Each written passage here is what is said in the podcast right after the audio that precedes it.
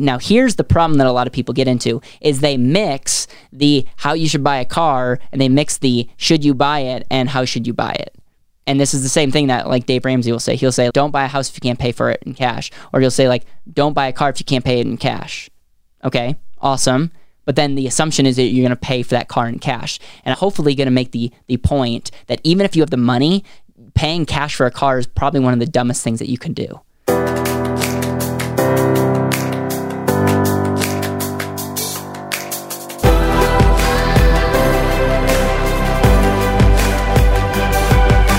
This is Better Wealth with Caleb Guilliams. Hey everybody, welcome back to another episode of the Better Wealth Podcast slash show. This is the episode that you've been waiting for because I've gotten a ton of requests on asking questions about how you purchase cars. I personally own a Tesla, and I know some of you guys know that, and you're like, Caleb, I'm, I'm seeking that episode that you teased me a while ago about how to purchase a Tesla.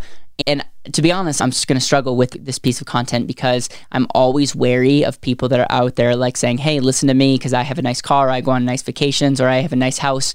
Just just know that like we don't know the whole picture and that same person that has that nice car could be renting it, could be having a terrible financial situation or it could the opportunity cost of having that car is taking them away from actually making good investments. So just be careful when everyone, when anyone, especially Gen Z or, or a millennial, is saying, listen to me because of I have this X, Y, or Z. Just be very, very careful of that. Truth be told, I've had that Tesla for over two years. I rarely talk about it. And in fact, when I first got it, I thought my parents were going to disown me. And I just made it a point not even to mention it with my friends because I want them to know me and like me because of the character, because of the value, and not because of a thing that I own that quite frankly, is depreciating. So, a lot that we can get into. We can talk about depreciating assets versus uh, appreciating. But the point that I want to make is I'm, I'm actually going to do a two part video. I started this video and it was just a little bit complicated. So, I'm going to talk number one about the philosophy, the two parts that you need when you make any purchase. When you make any purchase, whether it's a car, whether it's a house, regardless, like these are the two things that you need to ask yourself. We're going to talk about that. I'm going to talk about how um, I, my mindset of, of going and purchasing a Tesla. And then the second, the part two of this video are for the analytical freaks that want the numbers. And I will, I have calculators here. I actually, again, I tried to combine this, but I just realized that like I just want to be as useful and I want to get this point across. And I know that some of you want to see the numbers and you need the context. I want to give you the context. But then some of you guys, um, you know, all you need is the philosophy and you don't need to look at every single number. So, when there comes to making any decision of like any major capital purchase, there are, by the way, a lot of people out there that are telling you to, you know, you can get rich off of buying cars and all this stuff. Just be very, very careful. Don't buy in to fluff. Understand that every decision is, is really, really basic. And I'm just going to walk you through whenever you make a purchase, whenever you make a decision like buying a car, an airplane, a house, a vacation, whatever, like there, there's, there's like a, two basic things that you need. Number one is, should you buy that? Should you buy that car? Should you buy a Tesla? Should I mention airplane earlier because that's something that I'm looking to purchase in the future? Should you buy that? And really, the the should you buy that really is broken down in two things. Number one, do you have the money for it? Excluding the house decision, because I, I don't necessarily think you should wait till you have money to purchase a house. But when it comes to cars, when it comes to pretty much anything that you can purchase that depreciates over time, which goes down in value, if you don't have cash to purchase it outright, that is a red flag. I'm not and again, the the situation always trumps the rule, but like if you don't have cash up front to purchase something, like be careful not to do it. I I had plenty of cash to purchase purchase the Tesla, and I would not even think about it if I didn't have the money up front. Now, I didn't use cash to purchase Tesla. We're, we're going to go into that being the second idea is how you purchase something, but I wouldn't make that decision if I didn't have it. Number two, a lot of people think if you have the money, you can buy it. Really, you you have to create a savings plan. Um, and and you got to pay yourself first. And if it prohibits your ability to pay yourself, and if it decreases your assets, um, just just know that that one decision is going to have a big time effect on your lifetime. Just just know that. And so it's like, yeah, I might have the money, but if but if buying that that car would either eliminate my assets or take take away from my ability to save, like I just I wouldn't I wouldn't make that decision. So so again, if it's taking your your money away from saving or if it's depleting your assets that are, that could be you know working for you i would really um, take take a step back and saying like man is this is this wise for me to do? So those are like can you afford things 101 just how i think about it. At the end of the day really make sure am i making this purchase? Now now here's the problem that a lot of people get into is they mix the how you should buy a car and they mix the should you buy it and how should you buy it and this is the same thing that like Dave Ramsey will say. He'll say like, "Don't buy a house if you can't pay for it in cash," or he'll say like, "Don't buy a car if you can't pay it in cash." Okay, awesome. But then the assumption is that you're going to pay for that car in cash, and I'm, I'm hopefully going to make the the point that even if you have the money, paying cash for a car is probably one of the dumbest things that you can do. And I'm just going to throw that out there because right now at the time of this recording, interest rates are at an all time low. And especially if you're an entrepreneur, especially if you have a, a, any investment desire in your body, you would be far greater off investing the difference, controlling the difference, growing the difference. I'm going to talk about my book, The And Asset. Even putting your money into an and asset would like out long term would even grow. Your, your assets would be far greater if you use a loan properly. Okay, so step number one, make that decision. Are you going to purchase that car? If the answer is yes, then the next question is how you make that decision. Okay, Number one, are you going to do that? If the answer is yes, then number two is what's the most efficient way? How are you going to make that decision?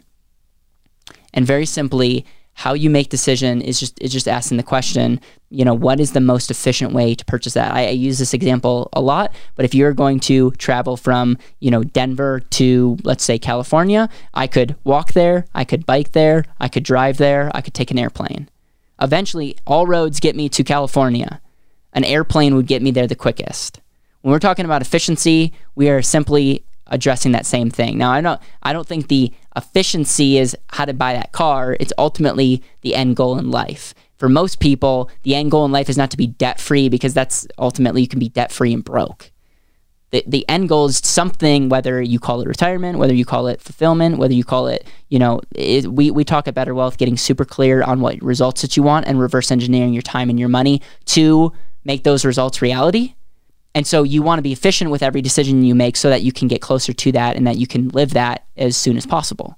And so there's really, when you're purchasing something, there's really two ways that you can purchase that. Okay. Way number one is pay cash. Now, pay cash sounds attractive. And essentially, the, the pitch here is don't pay interest. Interest is evil.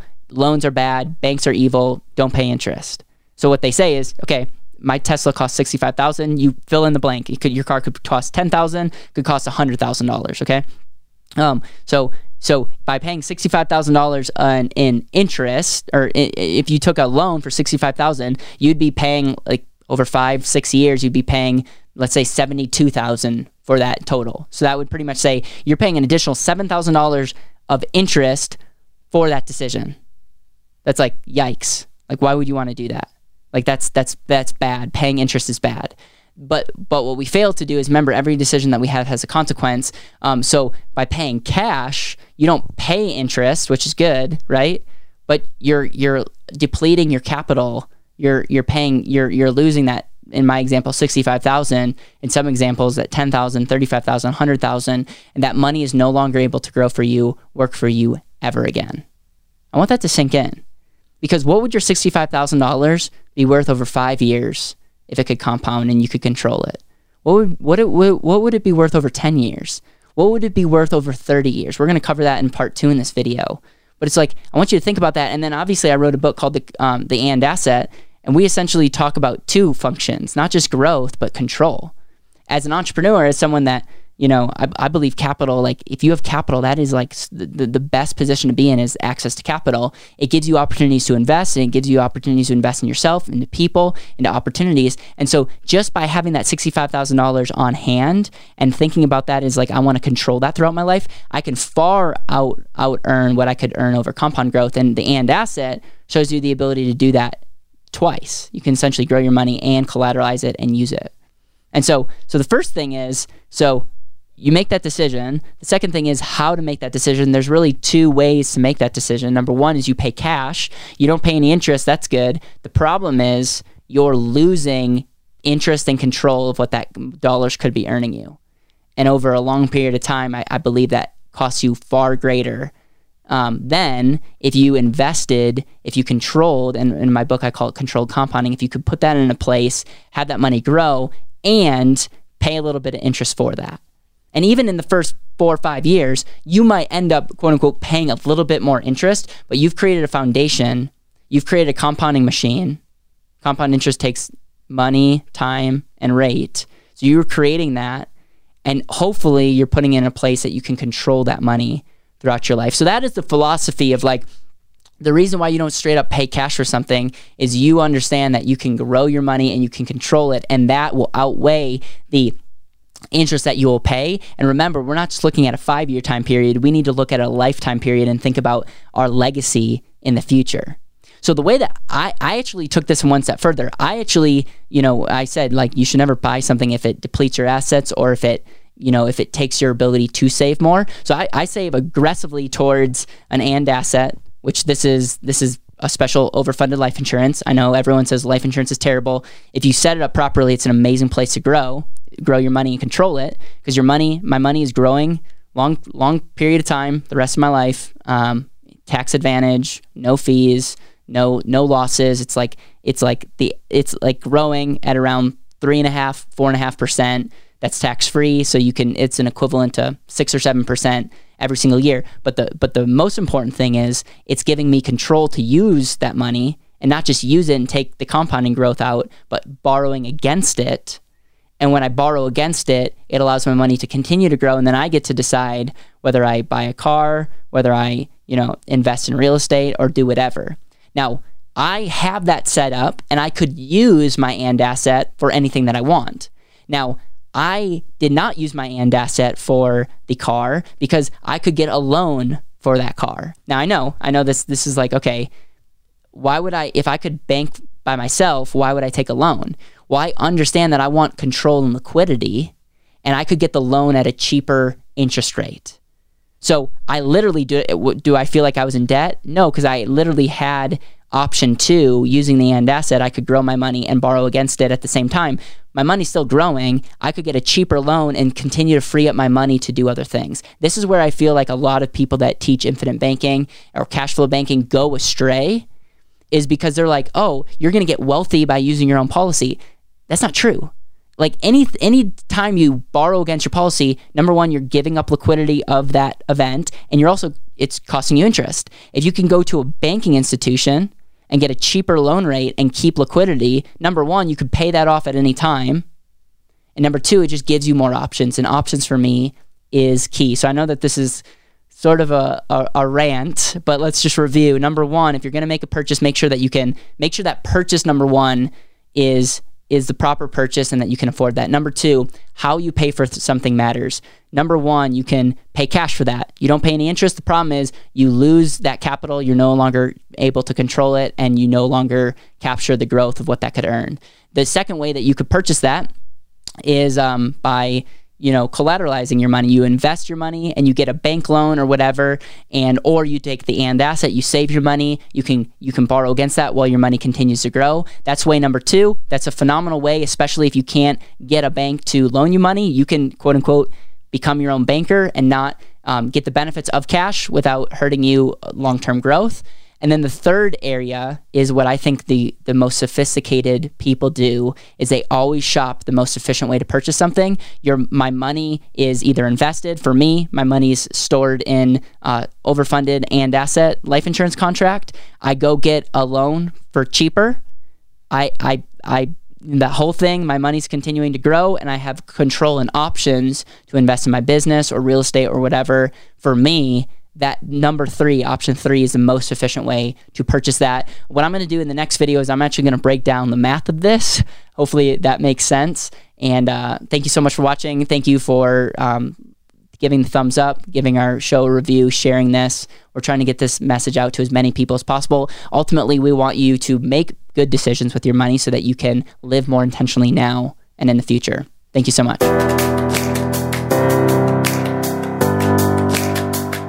Thank you so much for listening to the Better Wealth Podcast. It would mean the world to me if you could hit subscribe, leave a review, and share this with the people that you know and love.